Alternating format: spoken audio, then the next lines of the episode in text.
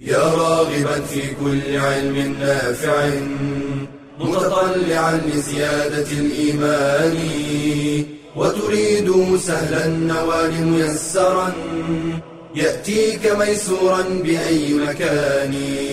زاد زاد أكاديمية ينبوعها صاف صاف ليروي غلة الظمآن. والسنة الغراء شارحة له فهما لنا من ربنا وحيان. بشرى لنا زاد أكاديمية للعلم كالأزهار في البستان. بسم الله الرحمن الرحيم. الحمد لله رب العالمين والصلاة والسلام على أشرف المرسلين نبينا محمد صلى الله عليه وعلى آله وصحبه وسلم تسليما كثيرا. أما بعد سلام الله عليكم ورحمته وبركاته.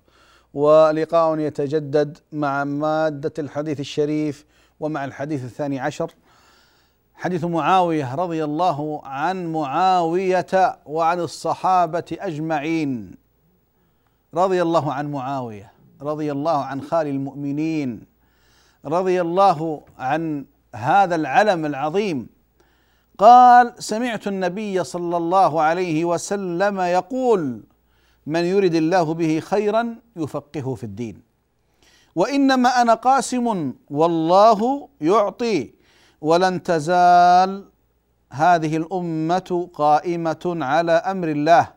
لا يضرهم من خالفهم حتى يأتي الله حتى يأتي أمر الله متفق عليه. الحديث راوي الحديث. راوي الحديث هو معاوية. من معاوية؟ كاتب الوحي. من كاتب الوحي؟ خال المؤمنين. من خال المؤمنين؟ الذي دعا له النبي صلى الله عليه وسلم. من هذا الذي دعا له النبي صلى الله عليه وسلم؟ الذي أول جيش يغزو البحر كان في عهده.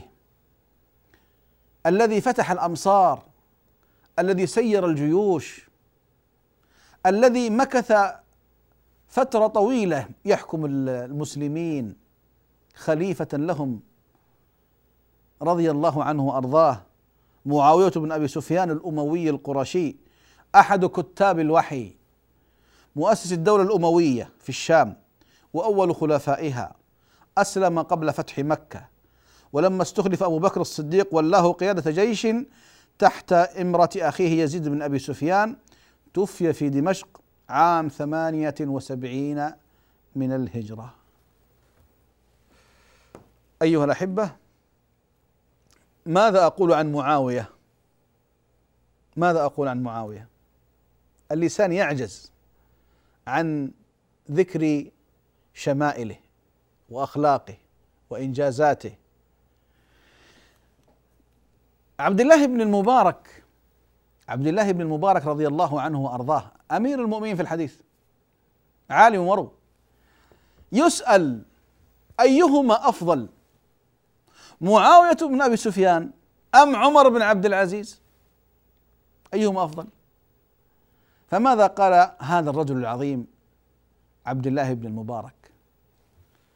قال رحمه الله إن التراب الذي في أنف معاوية إن التراب الذي في أنف معاوية خير من كذا وكذا من عمر بن عبد العزيز.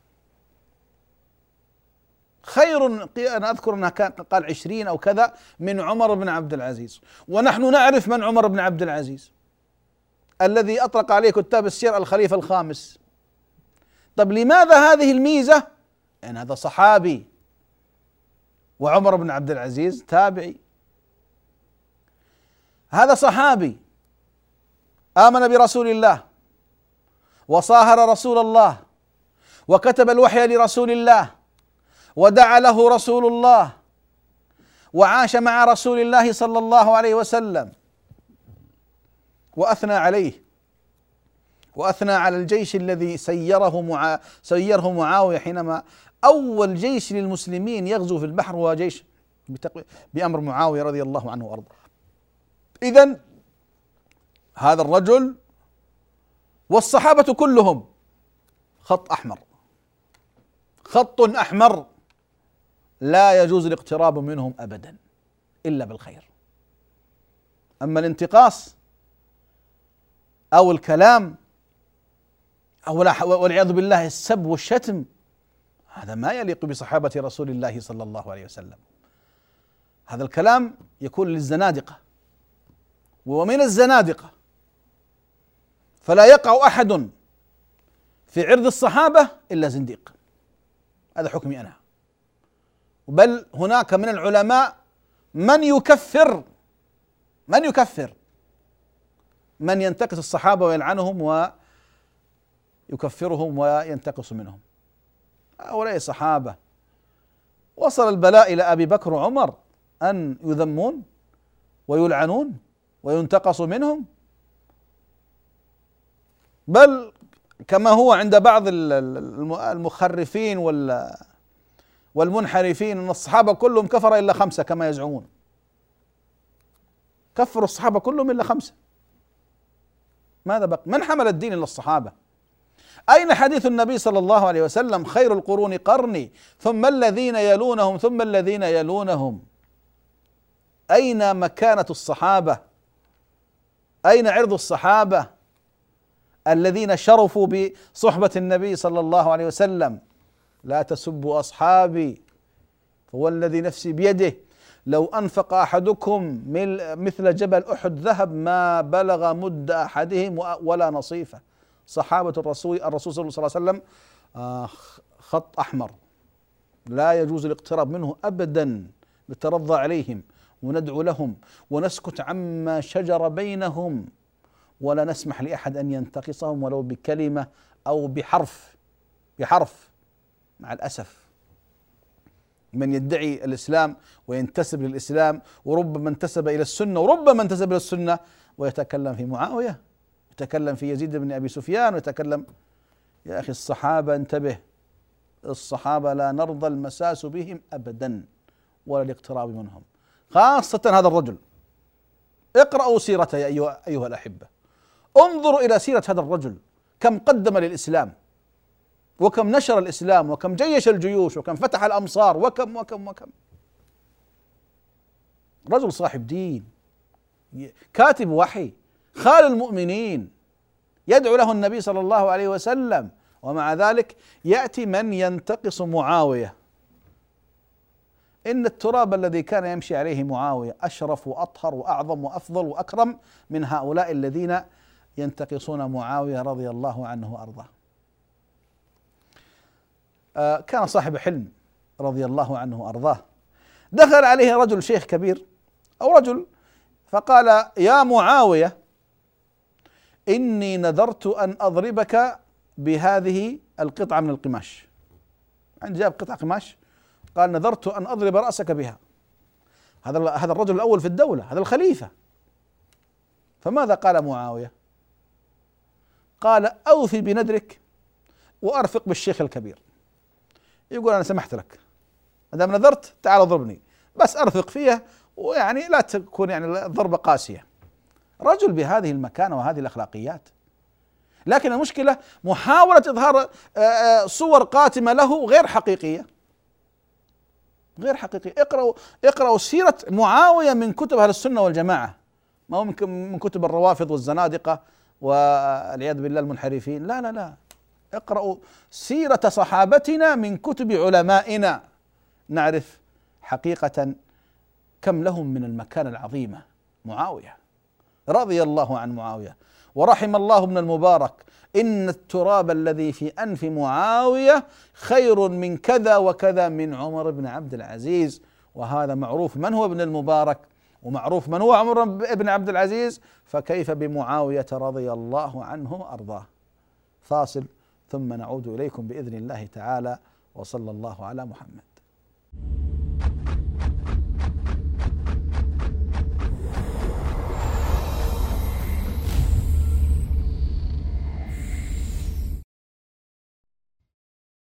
فارق كبير بين من يسافر لنزهة سياحية أو لمشاهدة مباراة وبين من يسافر لطلب العلم.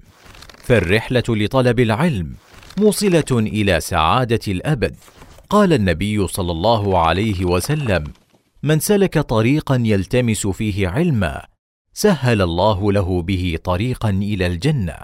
وبالرحلة يلقى الطالب العلماء وينوع المشايخ ويقارن بين المناهج ويجدد نشاطه ويزيد خبراته.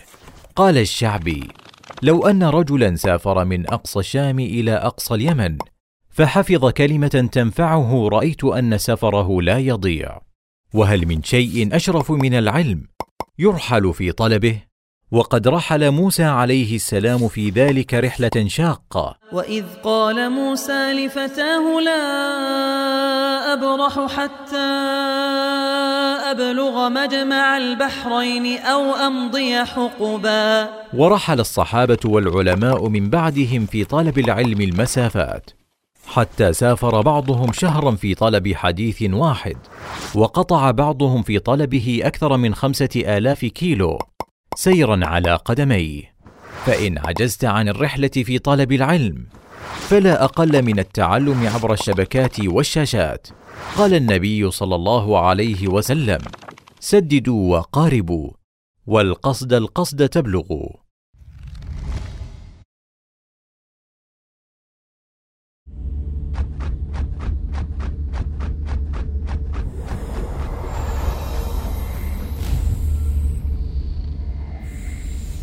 بسم الله الرحمن الرحيم الحمد لله والصلاه والسلام على رسول الله وعلى اله وصحبه ومن والاه وبعد ما زلنا مع سيره العلم الاكرم الصحابي الجليل الاشم معاويه رضي الله عنه وارضاه ننتقل بعد ذلك ايها الاحبه من سيرته العطره إلى معاني المفردات شرح المفردات. قوله يفقهه الفقه هو الفهم أي يرزقه الله تعالى فهما وذكاء وقوة إدراك فيكون بذلك فقيها عالما بالأحكام الشرعية عاملا بها وهذا أعظم ما يؤتاه العبد. يقال فقه إذا أو فقه إذا صار الفقه له سجية وفقه إذا سبق غيره إلى الفهم وفقيه إذا فهم. وقوله أنا قاسم فكان فكان إذا قسم بينهم شيئا يقسم بالسوية ويعدل بينهم صلى الله عليه وسلم.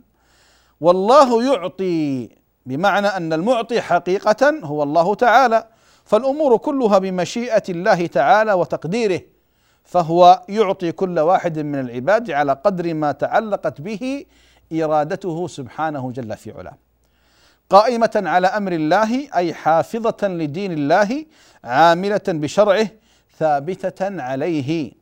حتى يأتي أمر الله أي يوم القيامة. أيها الأحبة الآن ندخل في صلب الحديث. قال معاوية رضي الله عنه وأرضاه سمعت رسول الله صلى الله عليه وسلم. يقول من يرد الله به خيرا يفقهه في الدين. الله انظر من أداة حصر. من يرد الله به خيرا؟ إذا الخيرية العظيمة التي ينالها الإنسان ويسعى لها الإنسان وينبغي أن يسعى لها الإنسان أحبتي في الله أن يسعى إلى الفقه في الدين. من يرد الله من يرد الله به خيرا يفقهه في الدين. يا الله. ولذلك النبي صلى الله عليه وسلم دعا لابن عباس ماذا قال؟ اللهم فقهه في الدين وعلمه التأويل. اللهم فقهه في الدين وعلمه التأويل. ولذلك أحبتي في الله الفقه في الدين العلم في الدين من أشرف المناصب والمكاسب. وينبغي للمسلم دائما وابدا رجالا ونساء أن يسعوا إلى هذا الأمر التفقه في الدين. قال صلى الله عليه وسلم فقيه واحد أشد على الشيطان من ألف عابد. الله فقيه واحد. أشد على الشيطان من ألف عابد. ليش؟ لأن العابد هو الذي يعبد الله على جهل. أما الفقيه لا يعبد الله على علم. ولذلك أحبتي في الله جاء الحث في الكتاب الكريم وفي السنة النبوية على العلم والتعلم. قال صلى الله عليه وسلم فضل العالم على العابد كفضل القمر ليلة البدر على سائر الكواكب. شفت اذا إذا ظهر القمر يا إخواني ليلة 15 ليلة البدر؟ ها؟ كل النجوم تختفي. وهكذا أيها الأحبة العالم فضل العالم على العابد كفضل القمر ليلة البدر على سائر الكواكب.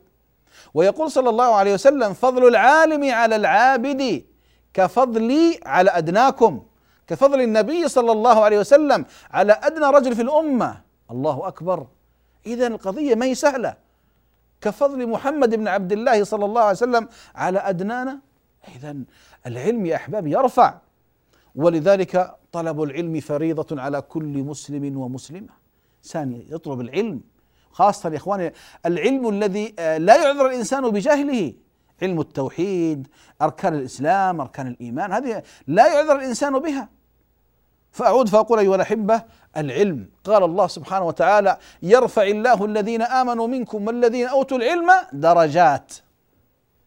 قل هل يستوي الذين يعلمون والذين لا يعلمون؟ إنما يتذكر أولو الألباب.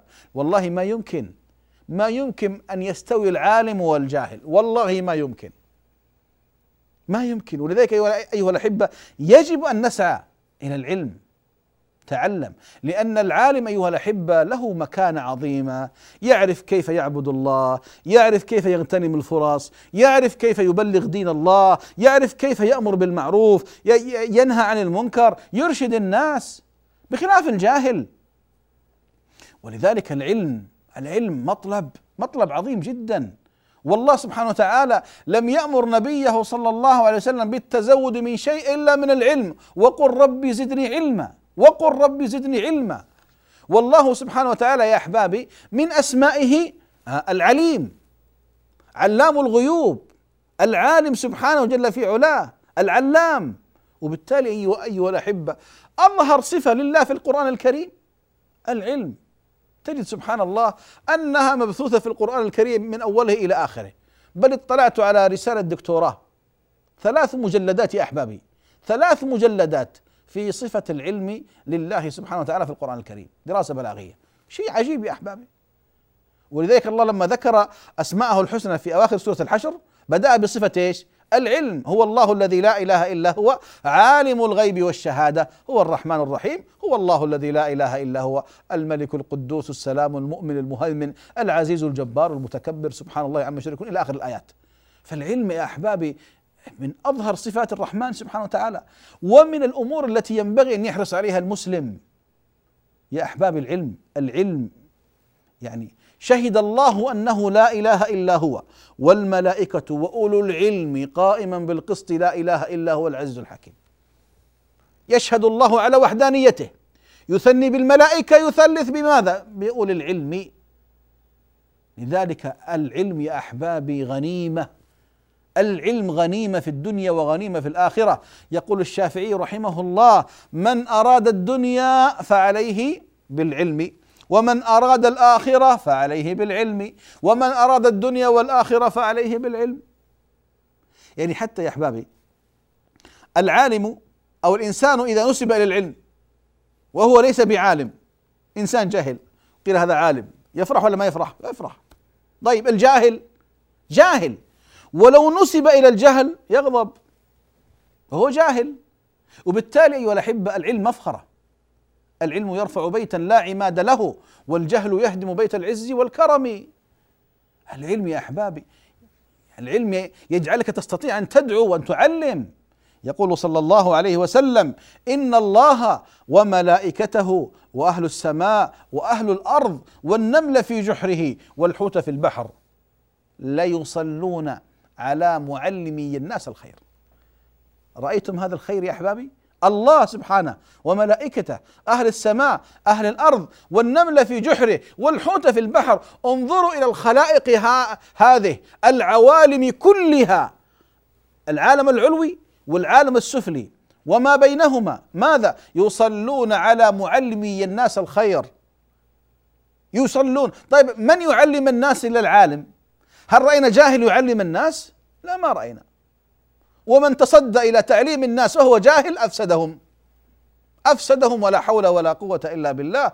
ولذلك أيها الأحبة نحذر أن نأخذ العلم إلا من أهل العلم إلا من أهله. لا يأتينا الرويبضة وأشباههم ويتكلمون ويحللون ويحرمون. لا لا لا انتبه. العلم لا يؤخذ إلا من أهله. العلماء. ولذلك الله سبحانه وتعالى قال إنما يخشى الله من عباده العلماء. أشد الناس خشية لله من هم؟ العلماء. ولذلك العلماء يعرفون الله بأسمائه وصفاته وأفعاله وأقواله وأسمائه فهم أشد الناس خشية لله بعكس الجهلة بعكس الجاهل. فتجد أن العلماء لهم عبادة تختلف عن عبادة العوام. في عبادة القلبية والجوارح والظاهر والباطن لا العلم الذي عندهم يؤثر فيهم. فهم أشد الناس خشية لله سبحانه وتعالى. ولذلك فعلا إنما يخشى الله من عباده العلماء. العالم يستطيع ان أن يصل إلى الجنة بإذن الله تعالى من أقصر الطرق. أما الجاهل فقد يتخبط يمنه ويسرى. لذلك يقول الحسن رحمه الله البصري الفتن إذا جاءت لم يعرفها إلا العلماء. وإذا أدبرت عرفها كل أحد. فاصل ثم نعود إليكم بإذن الله تعالى وصلى الله على محمد.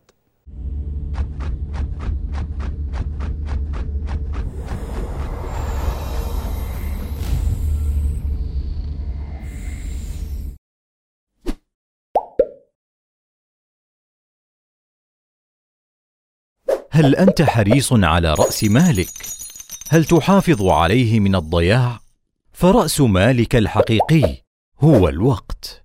قال الحسن البصري ابن آدم انما انت أيام كلما ذهب يوم ذهب بعضك ومن اهميه الوقت. اقسم الله به في كتابه فقال والليل إذا يغشى والنهار إذا تجلى. وسوف نسال عن الوقت يوم القيامه. قال صلى الله عليه وسلم لا تزول قدم عبد يوم القيامة حتى يسأل عن عمره فيما افناه الحديث وإذا أراد الله بالعبد خيرا أعانه بالوقت وإذا أراد به شرا جعل وقته عليه. وفي سيرة السلف أروع الأمثلة على استغلال الوقت فقد كان داود الطائي يستف الفتيت ويقول بين سف الفتيت وأكل الخبز. قراءة خمسين آية.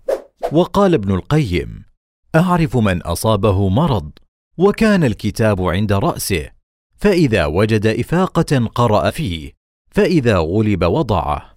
ومن آداب الطالب ألا يسوف في تحصيل فائدة لأن للتأخير آفات ولأنه في الزمن الثاني يحصل غيرها. ومن المحافظة على الوقت البعد عن البطالين الذين يقضون أعمارهم في المسامرات. فلا تكن ممن لا يشكرون نعمة الوقت. فإن رسول الله صلى الله عليه وسلم قال: نعمتان مغبون فيهما كثير من الناس الصحة والفراغ.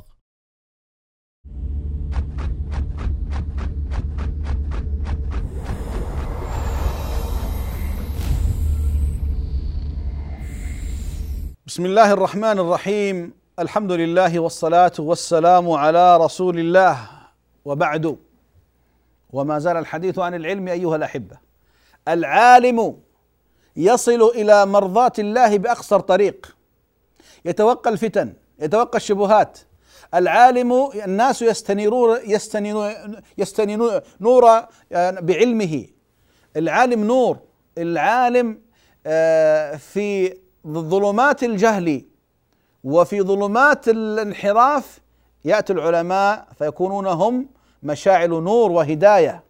لذلك أحبتي في الله العلم العلم العلم العلم العلم يرفع والجهل يخفض. أحبتي في الله انظروا الآن إلى إلى أثر العلم على العبد. قال النبي صلى الله عليه وسلم إنما الدنيا لأربعة نفر. من هم يا يا رسول الله؟ قال الأول رجل آتاه الله مالا وعلما.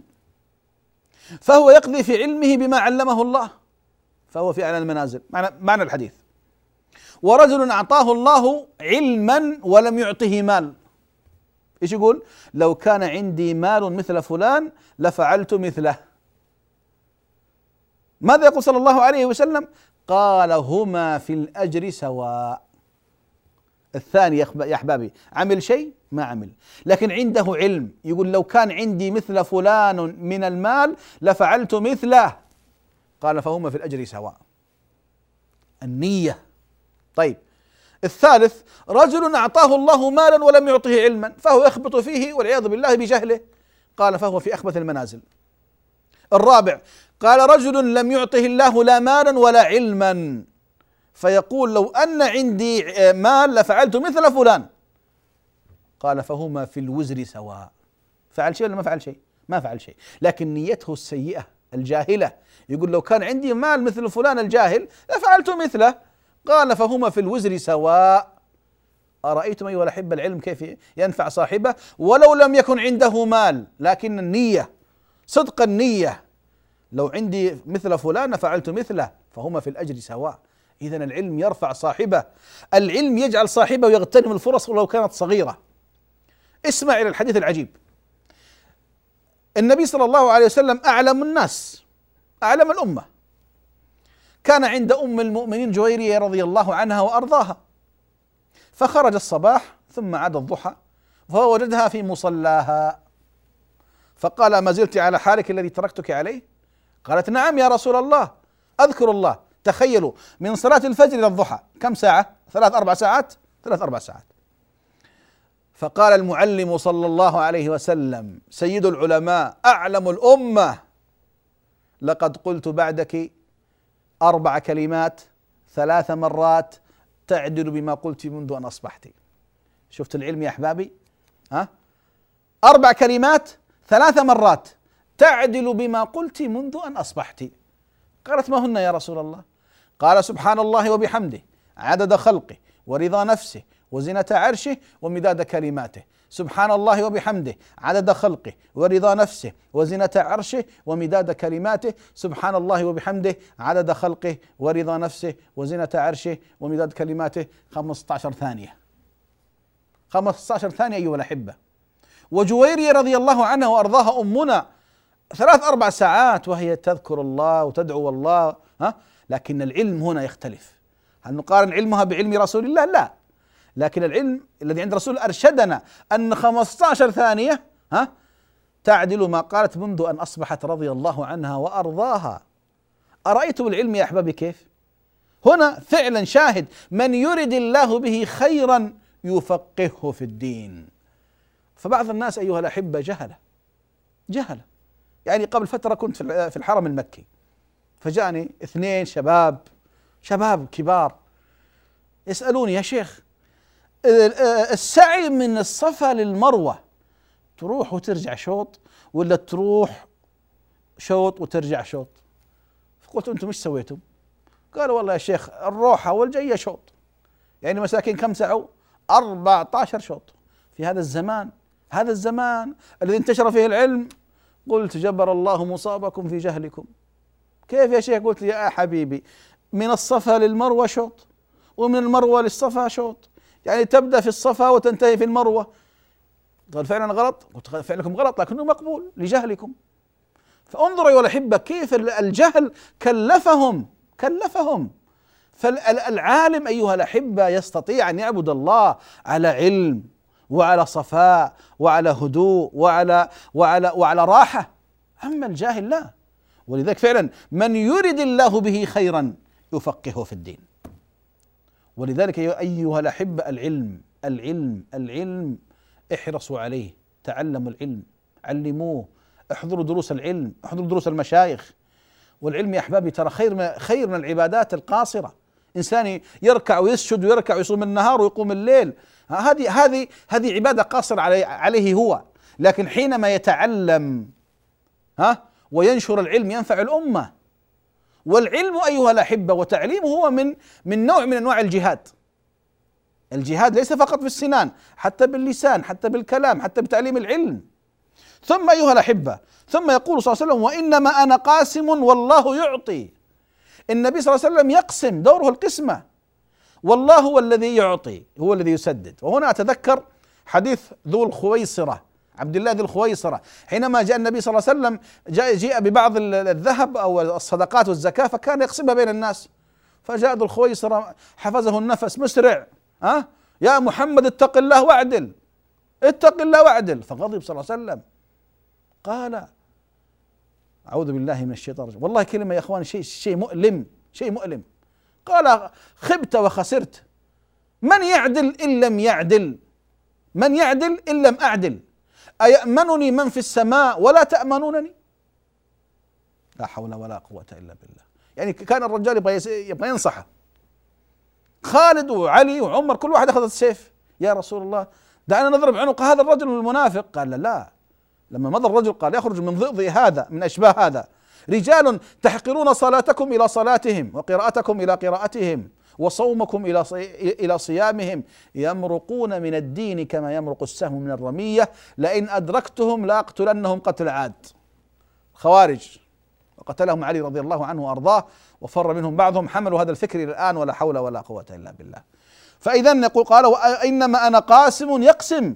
والله يعطي بقدره وتوفيقه سبحانه. ثم جاءت البشارة ولن تزال هذه الأمة قائمة على أمر الله. لا يضرهم من خالفهم حتى يأتي أمر الله. هذه بشارة لنا أيها الأحبة. هذه بشارة أن هذا الدين سيبقى إلى قيام الساعة. مهما مهما لهمت الخطوب مهما اسودت الأحداث مهما فهر الزمان في وجوهنا أو الأحداث في وجوهنا وأستغفر الله من هذه اللفظة. مهما أصبح الإسلام محارب في الدنيا لا النبي صلى الله عليه وسلم يقول ولن تزال هذه الأمة لن تزال هذه الأمة قائمة على أمر الله. لا يضرهم من خالفهم حتى يأتي الله بأمره. اذا هذه بشارة لأمة محمد. يقول صلى الله عليه وسلم لا تزال طائفة من أمتي على الحق ظاهرين لعدوهم قاهرين. لا يضرهم من خالفهم حتى يأتي الله بأمره وهم كذلك. ثم سئل قال ببيت المقدس وأكناف بيت المقدس وفي رواية في أرض الشام. فأنا أقول يا أمة محمد ايها أيها الناس هذه بشارة من رسولنا صلى الله عليه وسلم أن هذا الدين سيبقى وستبقى أمة قائمة على هذا الدين. لن يضرهم من خالفهم من الناس ظاهرين على هذا الدين. فلا بد أن تطيب أنفسنا. مهما مهما كثرت الآلام والأحزان والحروب مهما انتهكت انتهكت أحوال المسلمين وأعراض المسلمين لكن لا بد من الليل أن ينجلي. مهما طال الليل لا بد من طلوع الفجر ومهما طال العمر لا بد من دخول القبر. ولكن هذه بشارة لهذه الأمة أمة محمد. يقول صلى الله عليه وسلم إن الله يبعث على رأس كل مئة سنة من يجدد لهذه لهذه الأمة دينها. كل سنة يرسل الله سبحانه وتعالى من يجدد آه، على رأس كل مئة سنة آسف. آه، يرسل الله من يجدد آه، لهذه الأمة دينها سواء كان شخص أو أشخاص. لماذا؟ لأن هذا هذا أمر الله سبحانه وتعالى وهذا مراد الله عز وجل وستبقى هذه الأمة إلى قيام الساعة بإذنه تعالى. لذلك أيها الأحبة الأفاضل لا بد أن نحسن ظننا بالله سبحانه وتعالى ونعلم أن العاقبة لهذا الدين وكان حقا علينا نصر المؤمنين. ولن يجعل الله للكافرين على المسلمين على المؤمنين سبيلا. ولله العزة ولرسوله وللمؤمنين ولكن المنافقين لا يعلمون. أحبتي في الله لا بد أن نحسن ظننا بالله سبحانه وتعالى.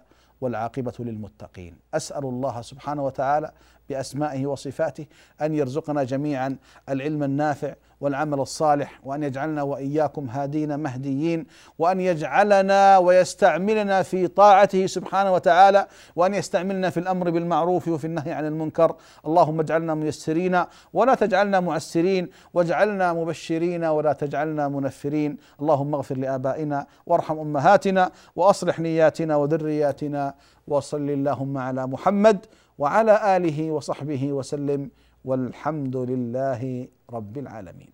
يا راغبا في كل علم نافع متطلعا لزيادة الإيمان وتريد سهلا النوال ميسرا يأتيك ميسورا بأي مكان. زاد زاد أكاديمية ينبوعها صاف صاف ليروي غلة الظمآن والسنة الغراء شارحة له فهما لنا من ربنا وحيان. بشرى لنا زاد أكاديمية للعلم كالأزهار في البستان.